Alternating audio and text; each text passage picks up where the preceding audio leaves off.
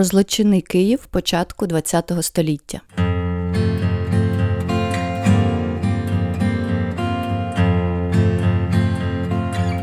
Вітаю, мене звати Христина, і ви слухаєте 28-й епізод мого книжкового подкасту Три сторінки на день, у якому я ділюся враженнями про книжки українською мовою, які я прочитала. Я таки перезавантажила трохи систему, і сьогодні розкажу вам про щось не надто депресивне і дуже настроєве. Розкажу про першу частину серії історичних детективів, які вийшли у фоліо, і авторами яких є Олександр Красовицький і Євгенія Кужавська.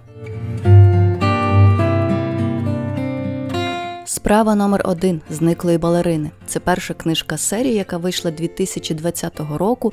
Мої враження про неї, а також розмова із її авторкою Євгенією Кужавською. Далі в епізоді. У чому особливість цього історичного детективу, зокрема першої частини? Він весь пропахнутий, просякнутий, провіяний, пронизаний Києвом початку ХХ століття. Історія про зниклу балерину триває восени 1916 року. Київ кутається в осінню прохолоду, пахне яблуками, прокидається підзеньки трамваїв на Подолі, чекає на приїзд імператора Миколи II і занурюється у злочинні пригоди, про які написали Олександр і Євгенія. У детективі повинен бути злочин, загадка, таємниця. Вона тут є і не одна. Ключова пропала балерина національної опери, потенційна прима, унікальна і талановита Віра Томашевич. Її сестра Міра для того, аби якнайшвидше знайти віру, звертається по допомогу до слідчого у відставці Тараса Адамовича Галушка. І тут починається найцікавіше пошуки зниклої балерини. Але поміж сюжетними поворотами з пошуку віри тут неймовірна атмосфера осіннього Києва сторічної давності красивого, інтелігентного,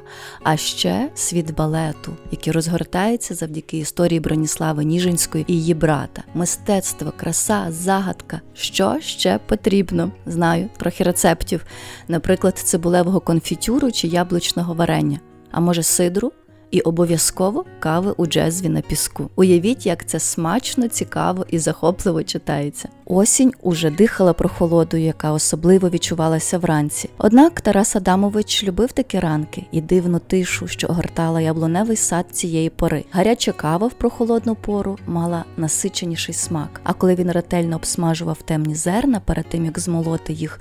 По літньому яскравий аромат зависав у свіжому повітрі невагомим серпанком. Я взяла цю книжку відпустку, прочитала її за п'ять днів, і я думаю, що це найкраще, що я могла прочитати, аби відпустити смутні думки і зануритися у київську атмосферу. Так, це Київ під час Першої світової війни. Так, тут є постійна згадка про те, що відбувається навколо, але певна легкість, з якої написана перша книжка з цієї серії, мене насправді приємно зачарувала. Якщо ви хочете ще більше залюбитись у Київ, або ж просто побувати у ньому зі стрибком у 100 років назад, допомагати Тарасу Галушку та Вірі шукати зниклу балерину, навіть не вагайтеся. Зробіть це літом або на початку осені. Це якраз та пора, яка потрібна. Після балерини у фоліо вже вийшло три інші частини. В останній з них детектив розслідує злочин в Одесі, а в п'ятій, яку зараз пишуть автори, Тарас Галушко вже має променад у Чернівцях. Що ж там відбувається і для кого придумали цю серію її автори? Я далі розмовлятиму з Євгенією Кужавською. Як взагалі виникла ця ідея зробити? Я так розумію, що відразу була задумка, що це буде серія, оскільки вже перша книжка називається Справа номер один. Відповідно, якби були вже думки, ідеї про те, що буде і справа номер два, і далі, і далі. Насправді, е, ви знаєте, що ми пишемо наші книжки у співавторстві, і ось співавтором є Олександр Красовицький, видавець, директор видавництва Фоліо.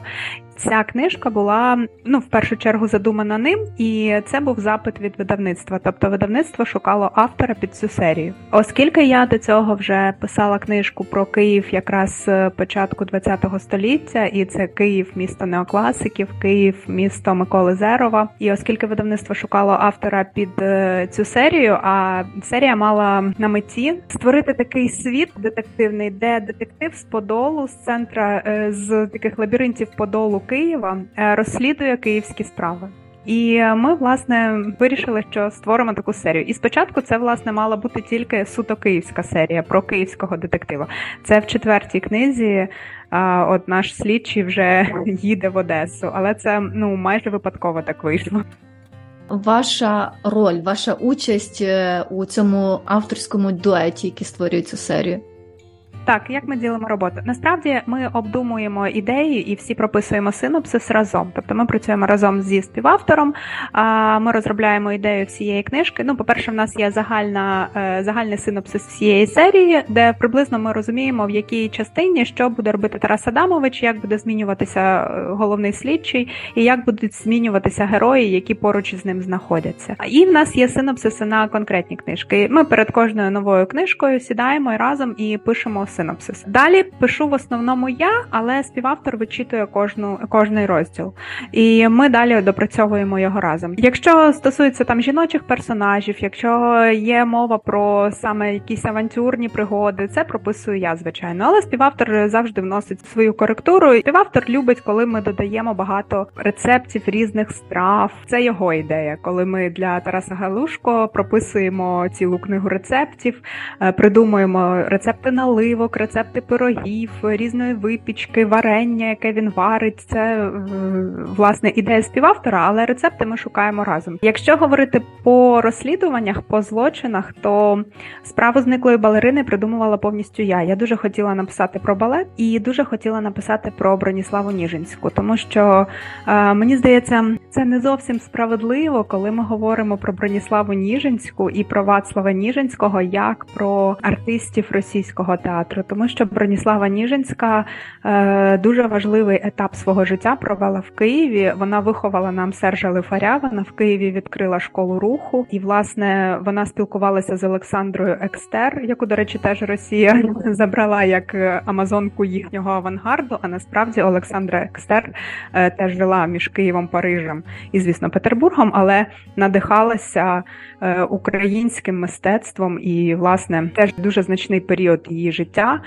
Е, Це київський період, який е, не варто замовчувати. Ми в своїх книжках, е, звичайно, звертаємося до реальних історичних постатей, але ми ніколи не робимо їх головними персонажами. Вони завжди проходять, створюють фон тієї епохи. А головними персонажами стають звичайні люди, от як у першій частині Віра Томашевич, вихованка Броніслави Ніжинської, краща балерина Київської опери. Але це абсолютно вигаданий персонаж, звичайно. Хотіла запитати, яка частина, е, ну я зараз буду говорити лише про справу номер один, бо я інші не читала.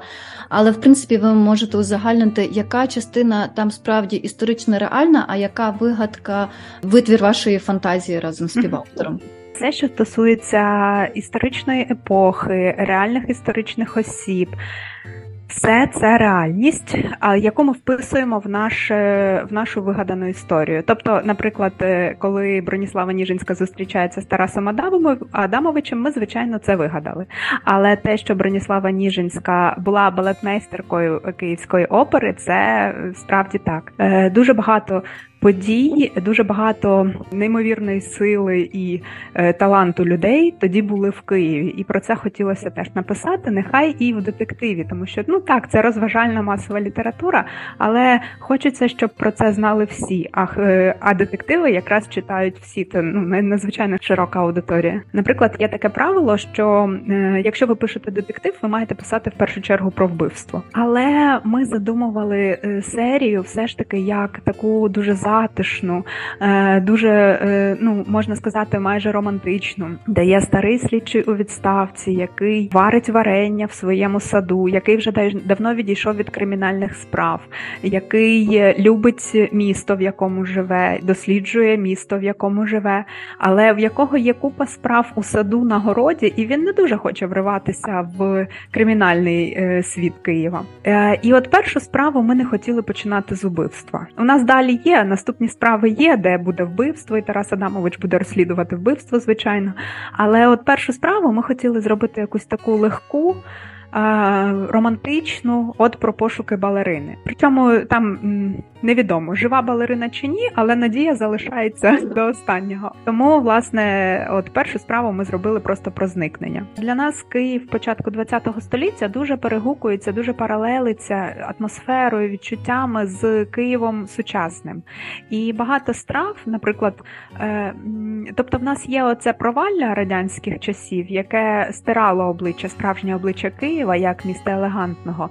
Це За роки радянської влади Київ міняв обличчя. Він не був таким. І, можливо, такий, як е, 100 років тому, Київ є от зараз. Тому що, е, наприклад, 100 років тому винайшли, ну, придумали рецепт фільтр кави, почали пити каву через фільтр.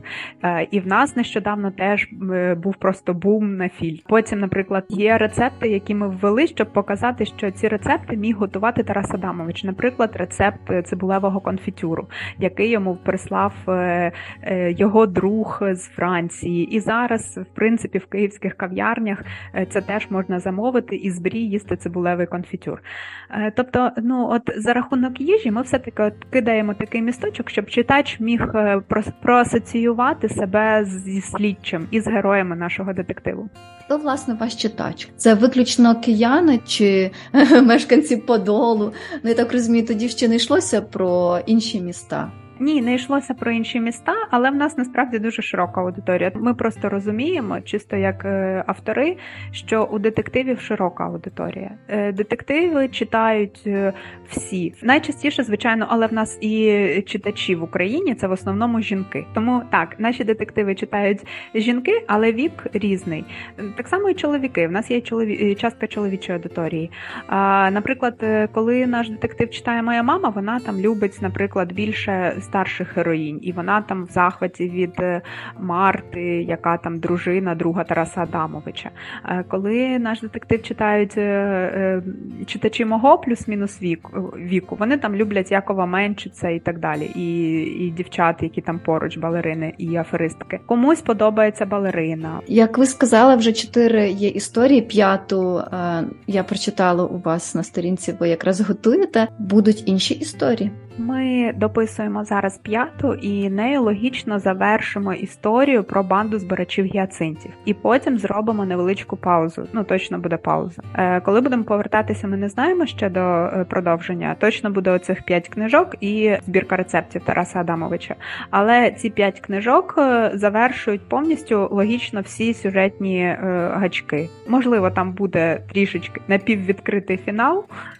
Але е, от це буде завершена е, більш-менш завершена серія. Ось така. Її можна буде продовжувати, тому що ми планували, що ми будемо її продовжувати. І коли захочемо повернутися, ми зможемо до неї повернутися. А якщо вертатися до Києва, то який Київ ви любите?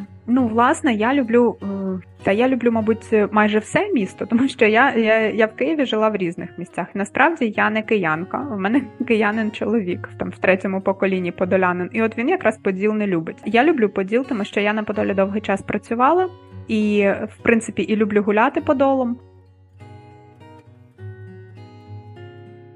Справа зниклої балерини. Так називається перша книжка серії історичних детективів, які вийшли у фоліо. Я прочитала поки її. Але я вже замовила другу частину про справу мертвого авіатора. Мені подобається стиль письма, настрій, розслідування і особливо Київ у цій серії. Якщо ви також любите загадки і столицю, тоді рекомендую спробувати вам першу частину. А далі Ну, вже вирішуйте самі. Дякую, що читаєте книжки українською, підтримуєте нашу армію і слухаєте мене. До зустрічі у наступному епізоді, який я планую буде трохи іншим, ніж завжди. З вами була я, Христина, і подкаст Три сторінки на день. Бувайте і читайте!